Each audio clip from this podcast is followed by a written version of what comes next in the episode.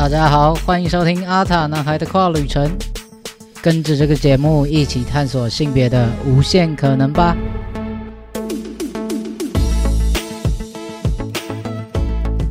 Hello，大家好，我是 David，欢迎收听今天第四十二集的节目啦。下个礼拜六，八月二十号，就是热线的一年一度的募款感恩会啦。那在去年的这个时候啊，其实我也做了一集 Podcast，然后那时候我在讲，就是我跟热线的初次见面，就是那时候呃，大概是我大学大一的时候吧，然后那时候知道跨性别，然后开始有这样的认同，但是那时候还是就是一个小跨，然后就是对很多事情都很很迷茫，然后很不知所措，所以那个时候就打电话给热线这样子，所以那算是我跟热线的初次见面，然后一直到后来我开始 HRT。然后开始参与热线的一些聚会啊、同乐会等等的。那在这边真的获取到非常多的资讯，然后很多收获，然后也认识很多很棒的人。所以我就觉得说，哎，我蛮喜欢这样子一个地方。然后我也希望可以加入热线，然后可以帮助更多人。所以就在二零二一去年的时候吧，对，然后就投入了志工的行列。那今年就是担任志工的第二年嘛。其实这这。这一两年走过来，我觉得尤其是去年到今年，就是因为疫情，然后影响了很多。其实，在在自工的这个方面，或者说去帮助其他人的这些心路历程上面啦，有些东西想要跟大家分享，然后也好好跟大家讲一下八月二十号这个募款感恩会的活动。那准备好了吗？我们要出发喽！二零二零年的时候，我开始荷尔蒙治疗。那为了要了解更多资讯，我就开始。比较常去热线的一些讲座，或者是去呃聚会等等的，去认识其他的前辈们，然后认识更多圈内人。然后如果有什么问题的话，也可以直接问他们，是比较快的。因为老说，其实以前的我，我我一路走来，很多人都会是呃加入一些群 Line 的群组或者 FB 社团什么的，然后里面就可以问问题这样。可是正在那之前，我是完全不知道这些资讯。很多人说，你你如果真的够够想跨，你就会知道。我真的，I'm fine，我就是不知道。好，反正这一路走来，我都是自己一个人摸索，然后一直到参加热线的活动才知道这些资讯。那详细我到底参加哪些活动，然后有哪些影响，都可以回去听我去年的时候上的一集叫特别篇。对，它不是它不是某一集，然后叫特别篇。对，然后那一集叫呃 Devon 与热线的缘分小故事。OK，那后来我又开始写部落格，然后。诶，那时候还没做 podcast，总之就是写 blog 跟 IG 对，然后我就想要写一些东西记录下我的这些过程，然后也想要帮助更多人。那当然，因为写这些东西嘛，所以我就觉得说我应该要在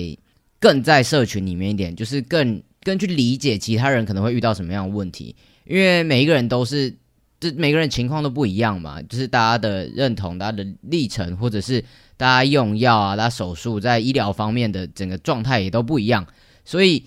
我只能代表我自己，可是这样就有点狭隘。我其实写这些东西，可能就会变得好像代言，或者是很像整个跨男都应该是这样子。对我，我不想要呈现这样子的感觉啊。对，所以后来我就觉得说，那我想要加入热线志工的行列，一方面是可以就是更密切的跟这些前辈、跟这些伙伴们可以有联络，然后真的有问题的时候也可以随时问他们。那一方面也可以借由去举办活动或者出去演讲之类的，可以更深入这个社群，或者说对外可以有更多机会去推推广嘛？推广好像有点怪，就是让更多人看见跨性别。简单来讲是这样，对。所以我后来就在在去年的时候，我就加入热线担任义工，这样。只是没想到我加入没多久之后，就遇到就是疫情超级严重的时候，还大家还记得去年的时候，就直接一个大封城。对，就去哪哪里都不能去。就那时候，我真的还记得封城那一天，我还在演讲，而且那时候是因为因为有点紧张了，所以是改成线上演讲。我记得就是在 在演讲那个现场，我在电脑前面，然后讲讲讲讲，然后看到下面有点骚动，然后想说干嘛？到底发生什么事？就后来就下来下线之后才知道，干原来封城了。所以呃，在封城期间就不太有机会可以出去，可以举办活动，或者说可以出去演讲什么的。那即使有活动的话，也就是线上的，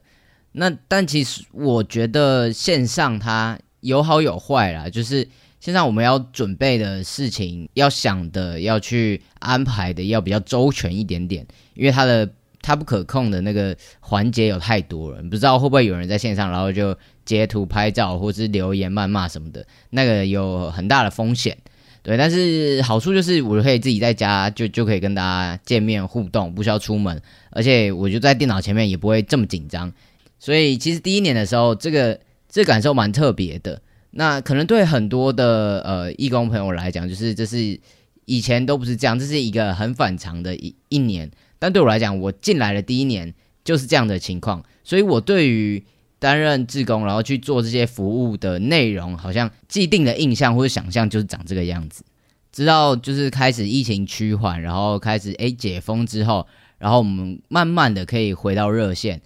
然后我才慢慢觉得哦，这个这个感觉又更更多了一点点，就是那个关系又更紧密一点点，因为大家可以真的聚在那样子的场合的时候。你会觉得那边是很很舒服，然后很很让人放心的。除了以前都会有那些去外面演讲，或是一些定期举办的聚会，或是讲座等等的之外，平时我们就是去开会之类的，不仅是就大家聚在那边，然后讨论一些接下来工作事项，更多的是我们可以在那边互相分享最近的近况。不管是我觉得呃我生活中遇到很靠北的事情，或者是我。有什么难过、开心的事情，都可以在那边跟大家分享。而且在这边，大家没有人会 judge 你，然后也不会有人有什么异样的眼光。更多的是你，你讲一些很、很、很小的事情，或是那种很细微的感受，其实大家通常都是可以理解你的，因为在那里的每一个人都是有类似的情况。对，所以我、我、我蛮喜欢在那边讲话的，就比起。在跟我就是跟我很 close 朋友或者是我的家人之类的，我也不会讲这些很很细腻的这些情绪跟这些感受。可是，在那边就是真的会有人可以懂你，所以你可以你可以讲，然后你也可以听别人的近况。也许就是在他身上发生的事情，诶，你可能也有经历过，或是你之后也可能会遇到。所以大家可以一起靠背这个生活有多悲然，然后再一起想办法解决问题。每一次开完会回家，我都觉得我带了很多很多收获，然后还有很多的能量。我觉得每次去热线都是去充电的。对我来讲，虽然离我家很远，然后我回到家都超爆玩，因为每次大家都喜欢开很晚。可是那个那很多的时候，就是那种互动跟那个氛围是非常温暖的。所以我自己到现在在热线担任义工两年，其实我觉得，呃，虽然会累，虽然就是要播很多其他的就是我的休闲的时间去参加这些活动，但还是会觉得。就真的嗯蛮值得的，尤其现在热线它也嗯有更多的琢磨在跨性别的议题上面，像是前几年从前几年就开始有了跨性别游行嘛，然后一直都有的我们跨性别小组的一些聚会啊，或者是讲座等等的。那今年呢也有更多一点点，就是整个热线特别成立了一个跨性别培力小组，就是。所有的义工就不止跨性别小组，任何一个义工都可以来参加这一个特别成立的小组。那这个小组就是负责做更多跨性别的议题跟这相关的事项，像是上半年已经办完的三场焦点团体访谈，然后下半年也会有跨性别生活处境的那个问卷，还有就是之后可能会有其他的安排等等的，总就是。除了可以做更多跨性别相关的事情之外，也可以让更多人更了解这一块。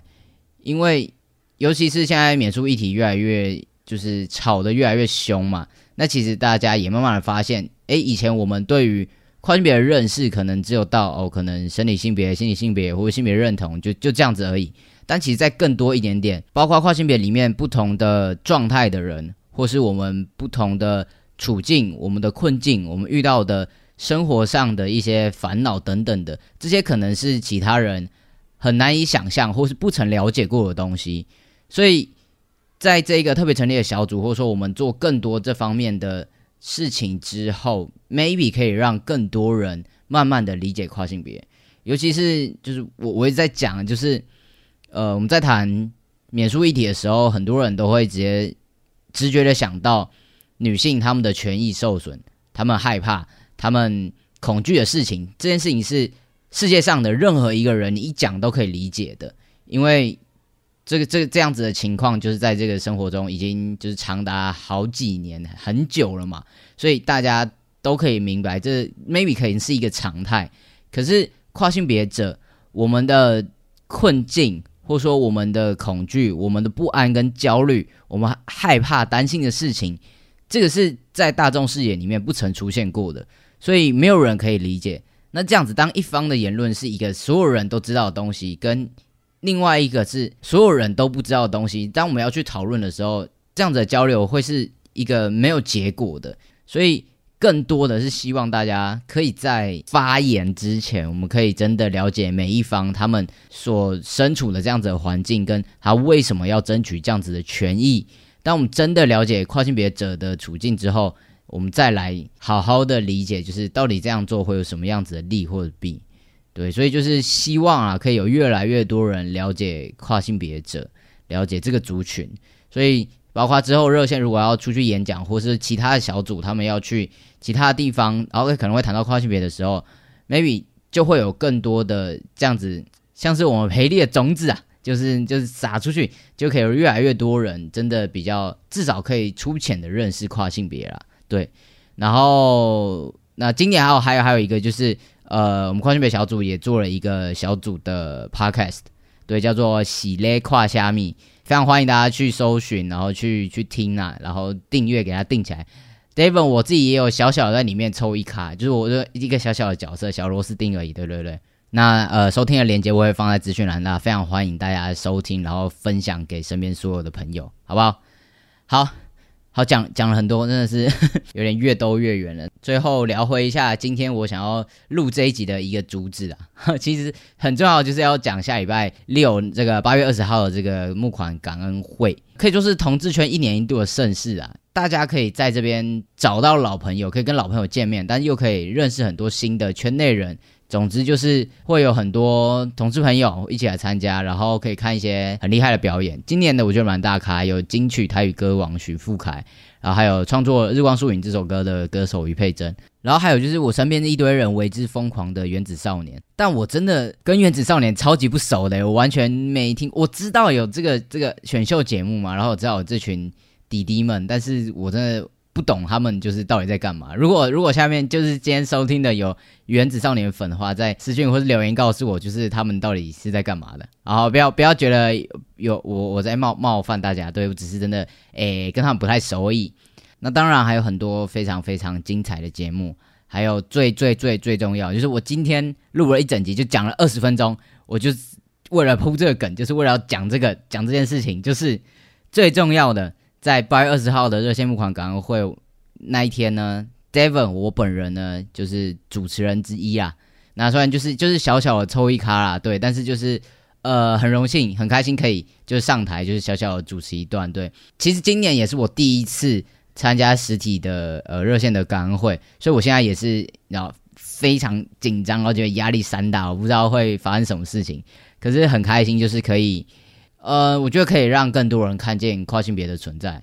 对我，我我不知道会有多少影响，但我觉得 maybe 至少可能多一点点的被看见吧。对，总之非常非常期待八月二十号可以见到大家。那如果你八月二十号就是有事没办法来的话呢，也欢迎大家直接在线上捐款，就是一百块、两百块小捐款就够了，大家不要有压力。当然，如果你有一二十万，就是你可以捐这么多，我也是。绝对是大拇指啊，好不好？总之就是呃，需要大家的捐款，然后邀请大家一起来支持一下。那当当然啦，如果当天可以来，绝对是最棒的。我若站在台上，然后看到台下有熟面孔，我一定会觉得比较比较安心啊，比较有支持被支持到的感觉。对，好，总之大概就是这样。那今天提到的所有资讯，我全部都会放在资讯栏。那有兴趣的呢，非常欢迎大家赶快去手刀去看一下，追踪听起来好不好？那有任何问题呢？都欢迎留言或者传讯息给我，也别忘记订阅阿塔男孩的 Podcast 和 YouTube、IG，给他追踪追起来好吗？那阿塔男孩的跨旅程不定期出发，我们就下一期见喽，拜拜！八月二十号见啦，大家要来看我呀！